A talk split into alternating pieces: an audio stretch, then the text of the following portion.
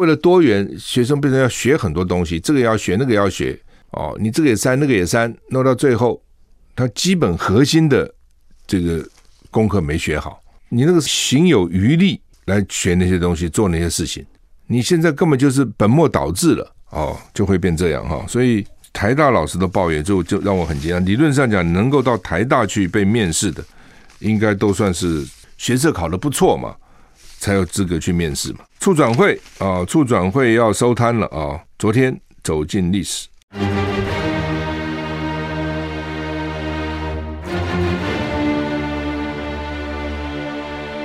赵少康时间，吃喝玩乐骂，和我一起快意人生。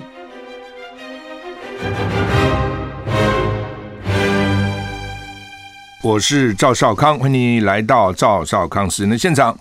台北股市现在跌七十三点，台股昨天上涨三百四十四点，哈，有一个不幸的消息哈，刚刚看到这个在冈山呢，因为冈山那边是空校哈，那一个这个 AT 三的教练机坠机啊，那驾驶员呢，这个徐姓中尉呢不幸丧生啊，这不幸的消息哈。这种教练机它是最基本的了哈，就是空关啊，或者是这个飞校啦，他们一开始大概就要用这种教练机来训练哈。嗯到底怎么回事？今天刚传出来消息啊，细节可能现在还不是那么清楚，为什么会坠机哈？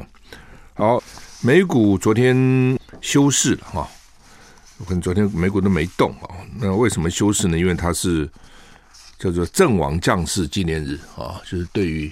打仗为国家阵亡的将士表示敬意啊，可能有点像我们有时候去总统要去忠烈祠有没有？向这个英烈们致敬啊，可能是这样的味道哈。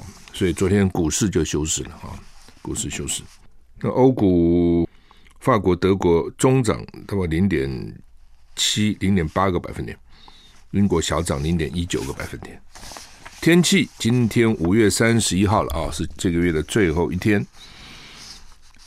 那封面接近，封面接近，所以受到西南风的影响哈，温度还是不低哈。北北基二十四到二十九度，但是降雨几率高，降雨几率百分之九十。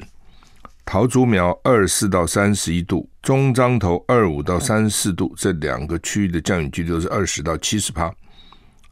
云嘉南二三到二十五度，降雨距离四十到六十；高屏二十五到三十四度，降雨距离二十到四十；宜兰二五到三十一度，花莲二六到三十度，降雨距离都是百分之九十；台东二六到三十二度，降雨距离只有百分之二十；外岛二一到三十度，降雨距离十到六十趴。好，所以我们看西岸的温度，除了北北基高温最高二十九度，其他。桃竹苗以南最高温都超过三十度，云嘉南、高屏甚至中彰投三四、三十五度，很高了啊。降雨几率啊，北部比较高了哈，中部以北高，云嘉南有百分之六十，也不低哈。那东岸的最高温也都超过三十度，降雨几率是宜兰花莲比较高，百分之九十，九十是一定会下。欧盟祭出第六轮的制裁了，禁止部分的俄罗斯石油进口。CNN 报道呢，欧盟同意，他们昨天不在开会嘛，部分禁止俄罗斯石油进口，同时把俄罗斯最大的银行踢出 SWIFT 环球金融电信协会系统。这个 SWIFT 它有一个号码，比如银行都有一个号码，你通常要汇款的话呢，你就要填这个 SWIFT S W I F T，台湾的银行也都有这个号码。哦，你就要从国外要汇钱到国内任何银行，它都要写一个 SWIFT，这银行的 SWIFT SWIFT 号码多少啊？踢掉，到国际之间的这个金融往来，大概就受到相当大的影响哈。欧盟各国领袖在 Brussels 啊布鲁塞尔举行峰会，主要是讨论禁运俄罗斯石油的问题。理事会主席说呢，禁止俄罗斯石油进口，俄罗斯出口了哈，看你从哪，从俄罗斯讲出口，从欧盟讲进口协议。已经达成啊，涵盖立刻涵盖从俄罗斯进口石油的三分之二以上。那这个削弱了战争机器，他们认为俄罗斯现在有战争机器的巨大资金来源，对俄罗斯施加压力，要他们要施加最大的压力以结束战争。欧盟执委会范德莱因推文说，欢迎对俄罗斯实施石油制裁的协议，会有效减少年底前从俄罗斯进口欧盟石油量的百分之九十。哈，那这是欧盟对俄罗斯第六轮制裁的一部分。米歇尔说，新一轮制裁包括其他的严厉措施，啊，譬如说。呃，取消对俄罗斯最大银行俄罗斯联邦储蓄银行的监管，制裁三家俄罗斯国有的广播公司，以及应该对乌克兰战争罪行负责的个人。米歇尔说呢，欧洲理事会准备向乌克兰拨款九十亿欧元啊、然后七大国家的这个工业，七大工业国家国，他们叫 G seven 呢，一起呢会帮助俄罗斯满足迫切的流动性需求，就现在我需要钱，流动性。哦，帮乌克兰这个提供建设了哈，等等哈。那到底有多少影响啊？就看俄罗斯油还卖给谁嘛。好，我欧盟不买我的，可以卖到亚洲吗？可以卖到印度吗？可以卖到其他地方吗？好，卖给中国吗？可不可以卖呢？哦，那他们也会警告中国说你不能买。那中国会说为什么不能买呢？你们都在买啊，对不对？你就算百分之九十你们不买，你还百买百百分之十啊？你们可以这个。待价而沽，伺机而动。为什么我不行呢？印度一定会这样讲啊。所以到底他卖不掉、卖不了给欧洲，那能够卖给其他国家吗？哦，因为打仗是打钱呐，那个经费消耗也蛮多的。当然，另外一方面你可以用你的外汇存底了。哦，你你反正有准备嘛。问题是可能也被美国冻结了。那他们现在就希望逼俄国了，赶快停了，不要再打了，不要再打了啊。拜登否认。说支援乌克兰火箭哈，俄罗斯猛攻乌东顿巴斯地区，乌克兰方面呼吁西方援助重型武器。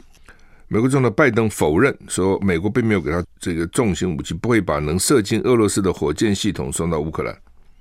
德国到现在为止没有军援乌克兰坦克，被舆论批评。俄乌战争在北顿内茨克附近出现激烈战斗。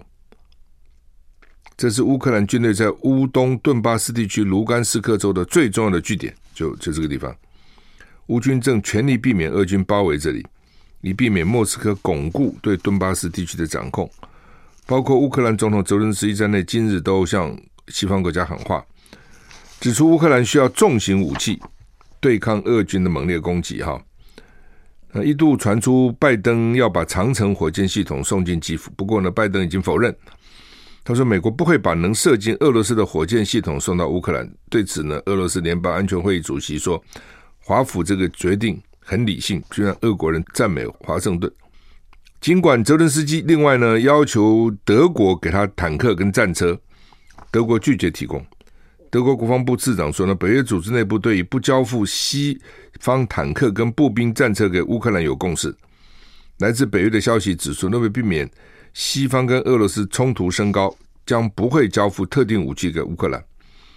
不过，德国内部有歧见，认为说呢，乌克兰抵挡俄军就是捍卫全欧洲的安全啊，就是说，这个俄军啊去打乌克兰，下次可能打捷克，可能打其他地方啊，所以呢，乌克兰是帮我们打仗哎，你搞清楚哎，哦，在我们前面抵挡哎，等等，类似这样哈，是不是这样？人质互鉴呢？也可以说他讲的没错，也可以说。俄罗斯没事打你们干嘛呢？哦，以俄罗斯现在国力，要发动那么多的战争，打那么多国家，看起来不太可能。打一个乌克兰打这么吃力的，所以如果乌克兰不加入北约，承诺变成中立，也许俄罗斯就不打了。哦，这跟其他欧洲国家好像也没有直接的关系，就看你怎么讲了，看从哪个角度。你也可以说，俄罗斯打了乌克兰，将来就要打捷克了，就要打波兰了啊。哦那当然，这个仗打得很奇怪了哈，就是说，任何战争总需要求胜嘛。这个战争呢，开始之后，俄罗斯呢好像也没有要求胜，只以为说我重兵一压境，你就投降了哦，然后再继续打，好像呢也死伤并没有那么多人，开始的时候了哦，就是可能俄罗斯有有些顾虑，也考虑说死伤太多，将来很难善了，而且呢，里面有很多俄国人、恶意的人。或是同情俄国人，你怎么打呢？你怎么知道打了谁呢？看起来俄罗斯在对乌克兰并没有使尽办法痛下杀手，好像有些顾虑。那同时呢，西方国家这边好像也有一些顾虑，就像说我的火箭就不能射到俄罗斯的境内了，啊，只能防御了，不能攻击了，这也很奇怪。打仗有的时候呢，最佳的防御就是攻击嘛，你这个也不能做，那个也不能做，那对乌克兰来讲就是绑手绑脚，所以双方看起来都有一些顾虑哈。泽伦斯基这个督促欧盟团结制裁俄罗斯。普丁说愿意给乌克兰港口输出，给他这个便利哈，这很奇怪，到底什么意思？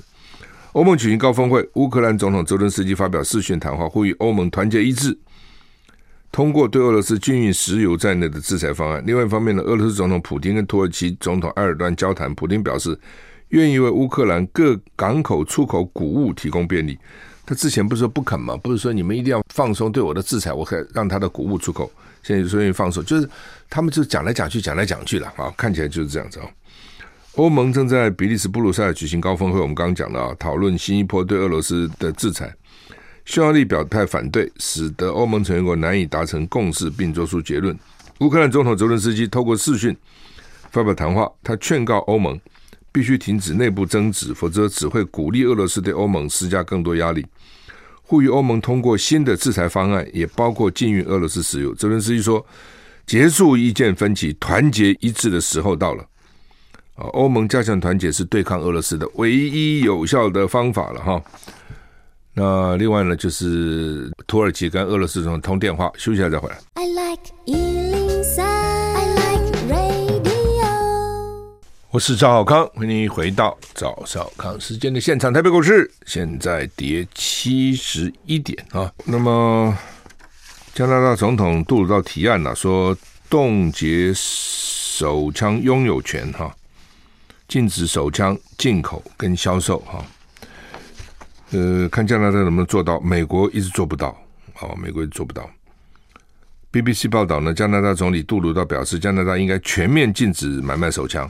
哦，当局正提议呢，新的法律冻结所有手枪的私人所有权，不会完全禁止用手枪，但购买手枪将成为非法行为。哦，他需要国会通过。哦，但是呢，他领导的自由党在国会占多数。杜道宣布这项提案的记者会上有好几十名枪支受害者亲友出席，这都说应该禁枪了哈。主要因为德州，哦。发生重大枪击案，二十一个人死亡，所以呢，加拿大也很紧张哦，觉得说是不是要禁枪？加拿大其实基本上都是跟美国哦，经常是亦步亦趋了哈。那警方表示，来自美国的走私是加拿大手枪的主要来源。二零二零年四月，加拿大曾经发生一个大规模枪击，造成二十二人死，所以呢，加拿大政府下令禁止。一千五百款军用攻击性武器啊、哦，就是说美国因为很复杂了哈，所以要禁枪真的不容易啊、哦。因为你要知道，从美国的历史，它最早的时候它就是西部嘛，你看看那个西部开拓史啊，等等等等这些、哦，最早当然是什么十三州啦，哦，波士顿啊，反正一路下来，所以呢，等于是他进入那个洪荒之地，人人要用枪自卫。连警长都是选出来的，所以美国很多东西选出警察怎么选呢？警长是选，什么意思？就是我们比如到了一个地方去，对不对？然后呢，这个没有政府嘛，那总要有人维持治安呢、啊。我们就选一个英雄，选一个我们觉得能够服务大家的，选他，他就是警长了，就就这样出来的。所以很多制度一直沿袭到现在。另外呢，枪我自卫啊，那是人人自卫啊。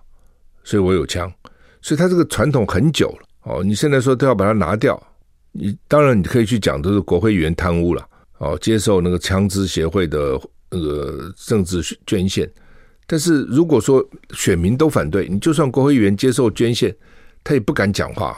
就是美国的选民也很分歧啊，选民会说我已经有枪了，你现在叫我不要有枪，对不对？那我不要有枪，坏人有枪啊，那好人没枪啊。那坏人晚上拿着枪到我家来抢我怎么办？我就束手就缚啊！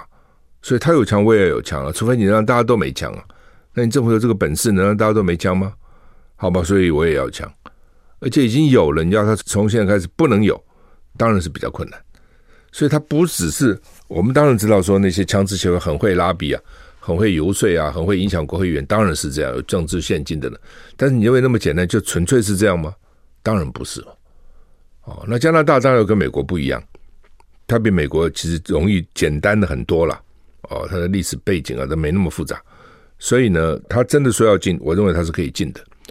那美国的问题是选民就很复杂，只要选民都很单纯，就是进。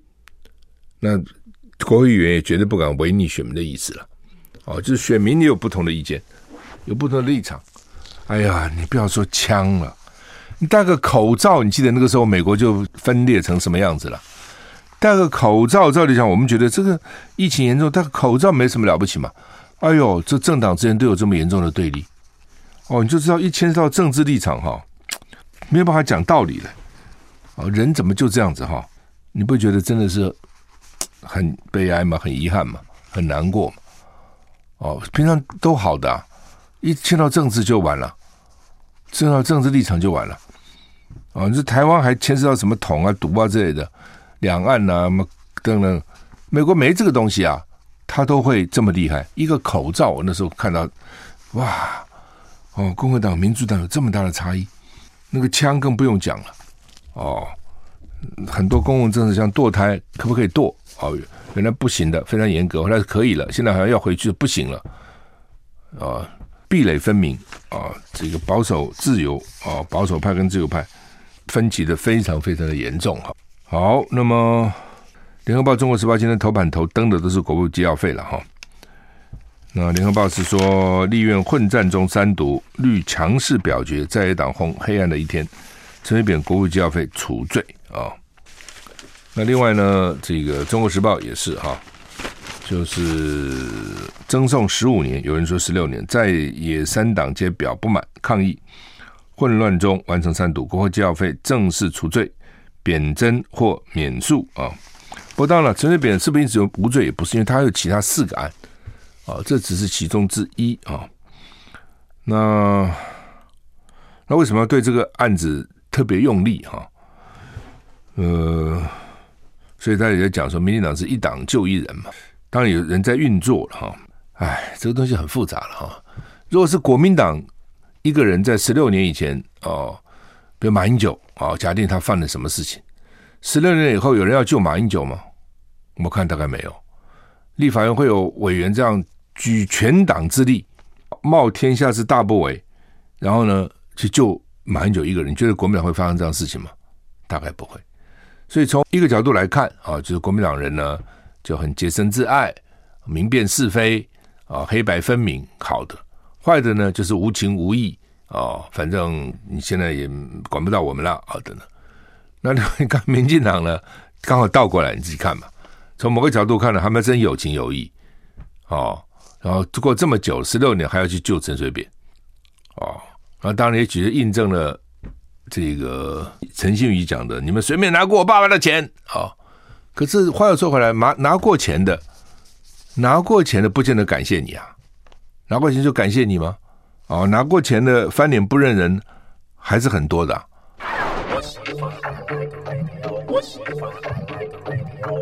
我是赵小康。欢迎你回到赵小康时间的现场。台北股市现在跌一百零八点啊。呃，刚刚讲那个 AT 三的教练机哈，在冈山坠机哈，飞行官叫做徐大军啊，就军就是巨力万军啊，一个金一个云那个军啊，驾驶徐大军中尉，空军官校一百一十年班，冈山消防局证实有军机坠落，发现有一个遗体。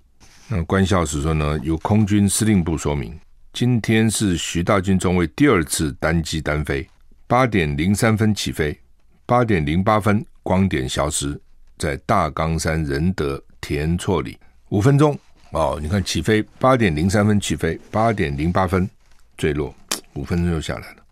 稍早民众通报哦，说冈山呢田厝一路七十七号附近有小飞机坠落，疑似空军官校教练机。现场寻获遗体，哦换句话说，他们就一开始只要先飞教练机了，飞飞飞飞比较简单一点了，然后才能够慢慢飞比较高级的机种啊，都是循序渐进哈。但是很不幸啊，这么年轻哈，一百一十年班毕业，那现在应该是几岁？二十四岁，今年一百一十一啊，今年一百一十七是吧？那就二十三岁啊，就刚毕业了。唉，台股现在跌一百一十七点哈。好，那么国务机要费哈，当然国务机要费只有总统有这个费了，呃，其他的不叫国务机要费了，其他首长叫做特别费了。哦，那他说马英九那个时候特别费哦，可以呃用大水库理论，进来多少钱，出去多少钱，就出去比进来多，就是我没贪污。那所以陈水扁一直希望能够比照，但是国务机要费基本上它就不是特别费嘛。法院在之前曾经用两百五十页，那也真会用引用，用两百五十页来说明国务机要费不是特别费。其实这个没有那么复杂，你自己这样想，什么叫做特别费？就是说首长的薪水很低，哦，就是不够了。你不能说很低了啊，就是说首长薪水可能不够，他在当一个首长可能有很多的要犒赏啊。应酬啦，哦，这个部署什么喜庆婚丧啦，哦等等哈、哦，那这个时候呢，就从这个钱拿出一部分来云支。你这样看那个比例嘛，比如我做环保署长，呃，一个部会首长的待遇一个月是十七万，我记得那时候十七万块，特别费是七万，所以特别费还没有你薪资的一半嘛，你薪资十七万就是八万五嘛，那你特别费是七万嘛。那这七万特别费一般要减据的，要拿单据来，哦，一半是没有单据的。有些我犒赏你个五千、三千，还叫你写个据，好像哈就算了。所以有一半是有减据，一半是不需要据，它基本是这样。那当然按照你这个官阶的这个高低不一样啊，你部会首长是七万，那行政院长大概就高嘛，哦，副院长、直辖市长啊。应该也不低哈，但是再怎么高，也就是几十万最了不起了啊。那总统这个特别费呢，我印象多的时候是一年是六千万呢。你薪水才多少钱呢？薪水原来是八十万，后来呢他们砍成一半变四十万。你八十万一年也不过就是九百六嘛，一千万嘛。你四十万也不过就是差不多四百八五百万嘛。你特别费是六千万呢，先生啊。六千万是你薪水的六倍到十二倍，哪有这种给法？你自己想嘛。他这个数目不同，名称不同，那干脆叫总统特别费算了嘛。为什么叫这个国务机要费呢？而且是国务呢？嗯，不是你这个特别费就很特别的，国务是还是要跟国务有关呐？那否则为什么要国务机要费呢？干脆叫做你私人机要费算了嘛。所以它是不一样的性质，数目也不一样，内容也不同，对象也不同，性质也不同。哦，所以你是说国务机要费就比照特别费，你怎么都讲不通了。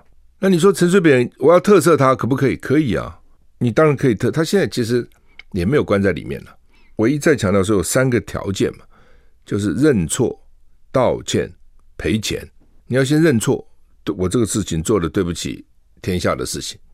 对不起，我的选民，对不起国人，对不起国家，对对？你要先认错，然后呢，道歉，对不起，啊，我是有错了，然后道歉，然后还钱。你贪贪污的钱，不知道了，当然就不知道了；知道了，你总要还出来吧，把这钱还出来嘛。所以南韩总统那几个人被特赦，也都是什么到庙里面去把头发剃光啦，在那边这个青灯为舞啊。咚咚咚咚咚咚，念了好几年的经啊，然后呢，说的确，他为什么要剃度呢？就是道歉嘛，忏悔嘛，在庙里面思过嘛，不这样吗？那你什么都没有，就特特赦了吗？你蔡英文都做不出这样的事情嘛？要否则蔡英文早就特赦他了，那为什么不特赦呢？你做六年总统也可以特赦，对？然后你现在叫立法院来搞这个修法，修会计法，哦，把他这个除罪，还说。陈水扁跟马英九一样，他的是国务机要费，他的是特别费，两个一样，国务机要费就是特别费，讲不通了。我觉得这种当然了，老百姓也没有那么关心？现在看起来也不见得就那么关心了。台湾的民众哈，哎，也有跟立场有关了哦。一般人不关心，然后呢，蓝的就反对，绿的就支持，反正就是这样子，就变成当你太去强调党派色彩的时候呢，就变成是非不分了。I like 103, I like radio。我是赵少康，欢迎回到赵少康时间的现场。台北股市现在跌九十六点哈。民进党为什么敢这样子？哦，根本不在乎哈。就是民进党现在觉得他已经国民党已经垮了，再怎么样国民党也不能怎样哦。所以我爱干什么就干什么。哦，趁这个时候呢，一举就修法就给你过了，那看你要怎样。真没话讲哎。哦，你是已经到了语欲无言，不知道讲什么好。我讲过，你陈水扁要赦免他，你有其他的方法。他是政治事情，政治解决。蔡英文特色就是了。蔡英文不肯特赦，他不肯做坏人。哦，民进党经常这样，他行政部门不愿意做事，叫立法院来做。那立法院做的好处对民进党是呢，因为立法院是集体做的，一堆人，你就讲谁呢？哦，所以呢，坏人是立法院做好几次了，这个法那个法都立法院去做。哦，行政院做好人，他不愿意去干这个事情，由立法院来做。那立法院反正就是打一架啊。然后呢，这个焦点就变成哦，这两党打架啊，谁爬到主席台上了，谁又受伤了，什么啊？结束，反正就是这样嘛，我就做了。哦，虽然大家都认为说这个实在是真的是太超过了了，哦，那当然了，就是说呃，光这这个事情也不能让陈水扁就没罪了，因为他还有另外四个，什么洗钱啊、二次金改啊、伪证啊。呃，等等等等哈，但是这个国务机关还是很重要的，这些案子里面重要的重大的案子，那他现在就是，反正我先把这个一个一个拿掉，一个一个拿掉，哦，其他案子呢一个个解决，这个先拿掉再说哦。那民进党的做法就是，比如说特侦组先给你废了，对不对？然后呢，其他的就全部他可以一手抓，哦，这个司法法院现在也是他家开的。你比如说最高行政法院，对不对？院长是蔡英文的姐夫，你给他什么位置都可以，你给他个最高行政法院，这有问题吗？行政法院就老百姓有冤屈，你的行政命令、行政措施有问题，到行政法院去打，那是跟政府对立的。平常行政法院基本上就是袒护政府的，你再把你姐夫搞过去，哎呀，我的天！那行政法院还能够有，还能够真的是替民众伸冤吗？平反吗？啊，然后检察官只要听你话的，跟民进党站在一起的，要紧叫你整谁去整谁的，都升官了。哦，还不止升小官，升大官。检察官都掌握在你手里，检察一体嘛。法院用的人也是你的人，那司法有公正可言吗？现在就这样子啊，啊，然后呢，好像大家也不在乎，反正就这样子，哦，也没办法。所以民进党呢也肆无忌惮，觉得反正你们也不能怎怎么样我，我爱干什么就干什么。你从这个案子看出来，这以前他为什么不以前做呢？为什么现在做呢？以前还不太敢，以前还不稳，现在觉得反正我吃干妈钱都是我的，你反正国民党你在野党就是这样子，所以我要做什么就做，那也不能搞到选举那年做啊，很难看啊，所以在这个时候做。呃，所以说，民进党全党就一人啊、民进党只要想过什么，没有过不了的，通通可以过。那疫情哈，好吧，看到疫情啊，疫情整体确诊是往下走了，昨天六万多，但是呢，中重症多了四百六十八，并不少。之前就有讲说，你不要去看那个确诊，要看中重症，因为确诊轻症反正就过了嘛，无症状反正过了嘛。哦，中症症比较严重。那确诊的现在怎么查呢？你怎么知道他确诊了呢？现在都自己快筛就确诊了。他说确诊的里面有六成都是诊所通报的，所以这就有问题了哦。以前要确诊要做 PCR，那现在大家不去做 PCR 了，自己筛一筛。但自己筛筛我会通报吗？就要看你通不通，你不通报也没人知道啊。哦，那通报诊所再断定一下，给你确诊。所以你看他现在确诊为什么会少了？有六成是诊所来的。那换句话说，大部分都已经是诊所来的，给你做 PCR 确诊其实不多了，对不对？听说昨天只只做了三万多个 PCR。哦，换句话说，一般人也不去医院排队给你搞这东西的。那你原来不是抱怨吗？是大家都要跑到医院去挤急诊室啊，挤诊所啊，所以呢，那大家现在好了嘛，不去了嘛，对，我不需要去了嘛，我我快筛阳就是确诊嘛，哦，所以我快筛阳确诊我就确诊了。那如果我有很严重的症状，年纪很大或年纪很小，我可能非要到医院去拿你的药嘛，主要为了药或者为了住院的，没办法。那绝大多数人就算了，我我去干嘛呢？对不对？我如果没有什么太大症状，发个烧就吃退烧药，鼻塞就吃这个抗组织胺，喉咙痛嘛就吃凤梨酵素哦，消炎药，那就是症状治疗嘛。要不然就我自己喝清冠一号，不就这样子吗？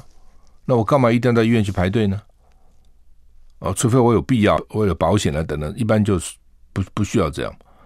哦，所以他这个数字，自从快筛阳可以变确诊以后，这个确诊的数字。跟以前要做的 PCR 确认是完全不一样的意义了啊！也就中间很多就所谓的黑数，黑数是说他统计不到的。第一个，我自己做快筛阳，我不去报，这是这这种一定很多了啦。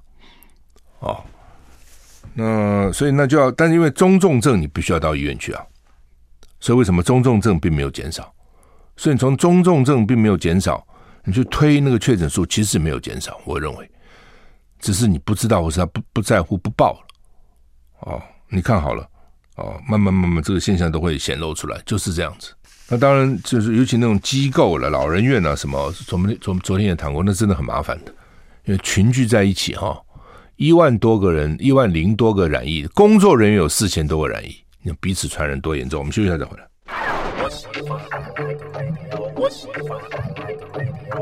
我是赵少康，欢迎你回到赵少康时间的现场。台北股市现在跌六十八点哈，跌幅缩小哈。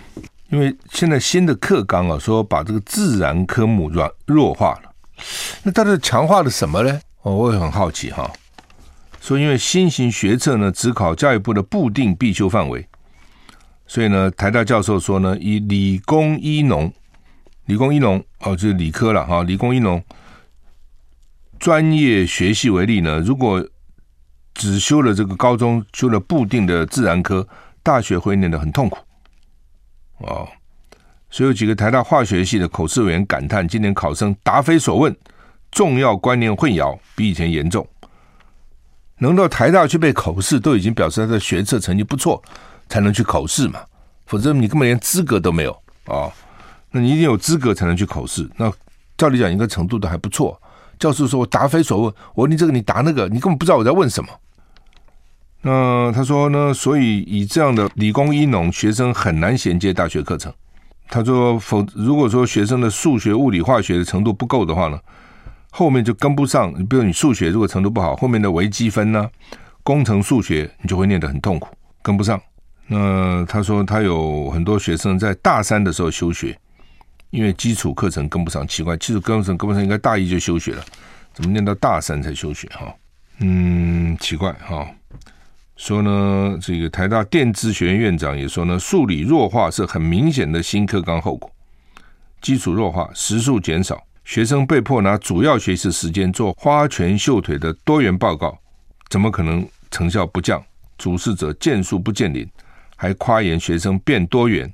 那另外呢，这个高中和平高中物理老师也说呢，高中生物理已经不太完整，再三学生只能学到皮毛。到大学读理工科系，教授讲什么可能都听不懂。哎，这样再讲好了，就是说学生时间有限，我就这么多时间嘛。那你现在每天叫我多元多元，就是我要去各种不同的东西嘛。那我学了以后，我重要的对一个理工科学生来讲，就是数学、物理、化学嘛。对浓的来加一个生物嘛，这是我最重要的。那你这个基础没打好，那到大学可能就他教授就教师就教授们就怕衔接不上。那我就在想啊，那文科衔接得上吗？不是文也给你删一大堆吗？我我最近如果念一些好的古文啊什么，我就想说，哎，现在中学生不知道念不念呢？那如果你中学生这个也删了，那个也删了，那你将来你的国文程度又怎样呢？哦，我本来只担心说他的文科会不会太烂了哈，因为你一个人不管怎么样，你真的用到还是文用的比较多嘛哈。现在理科教授也在抱怨说理科也删了，那你这中学生念什么呢？那你说他们功课有减少吗？有轻松没有啊？他也累得要死啊！光那个多元学习报告，那一开始我就反对的，这不搞死大家了吗？哦，就是说我们很喜欢去搞这种就是花拳绣腿的东西。学西方学个皮毛，人家搞我们也搞哦。你只搞了一个名称，那个内容就完全不同，还真的不同。你要学，呃，西方很多元哦。从小学生爱运动啊，我们也爱运动，你就给他弄弄看，他就不是这样子嘛。所以呢，你号称是多元的，然后学生花一堆时间在一堆就专门做一些这个无谓的，花一堆无谓的时间做一些报告给你，那教授还不一定看。前一阵我们看到说，大学教授口试这些高中生，他根本也没看他的那个多元学习那个内容，因为有几种可能，一种是教授懒嘛，没时间看；第二种教授觉得你这个乱做，你都是什么，根本不要看，对不对？那个根本不是真的哦，可能是花钱啊、补习啊，什么搞里面填，不要不要看哦，就变成这样子。那为了多元，学生变成要学很多东西，这个要学，那个要学，表示呢，到时候让。哦，这个干部也要做，那个干部也要做，这个义务劳动、公益活动也要参加，那个也要参加。哎呀，我的天！你学生哦，你就把你基本上要念的东西，那是最重要的，因为呢，你是为了进了大学以后，他这些基础的课程哦，你这个也删，那个也删，弄到最后，他基本核心的这个功课没学好，你那个行有余力来学那些东西，做那些事情，你现在根本就是本末倒置了。哦，就会变这样哈，所以台大老师的抱怨就就让我很惊讶。理论上讲，能够到台大去被面试的，应该都算是学测考得不错嘛，才有资格去面试嘛。促转会啊，促转会要收摊了啊，昨天走进历史，然后呢，什么中正纪念堂要转型啊，哦，然后呢，什么一些以前判刑的撤销啦等等哈，施明的也被撤销。那施明德说呢，这是要邪恶平反哦。他是说呢，他是政治良心犯，不需要任何平反。那为什么他认为处长会失败？他说主要在动机不正，人选不对。哦，这八字讲得真好，动机不正，就是你的你要搞这东西，你的动机就不正嘛。你并不是真正的要什么平反，你就是想要斗争国民党嘛。当你动机不对的时候，哈。你一下一下面通通会偏嘛，这是第一个。第二个，你人选不对，动机不正，人选不对，对，你那记得促转会搞了几年，最有名的那个张天钦那个东厂事件。但是当然了，就是你说那些人是不是只有张天钦坏？不是的，里面坏蛋多了。只是张天钦因为被人家传出来了，好像录音有录出来，知道了，这你没办法狡辩哦。你认为这些机构里面？包括 NCC，包括什么中选会、促转会，那么这些号称独立机构，你认为他们都正吗？人选都对吗？只是你没有证据嘛，看不到嘛，你很难一个个具体来讲。那个张天钦是刚好被活逮，所以呢没话讲。但是那个整体的心态其实就是这样子，这个我也不解啊。就是你好不容易蔡英文当选了，你难道不希望大家觉得说？你这个总统做得不错，很公正哦，然后呢，大是大非哦，不会去搞这种党同伐异。你将来人家总要评价你啊，你都不在乎这些东西哦，完全没有历史感哦，没有实感，这也蛮奇怪的。好，我们时间已经到了。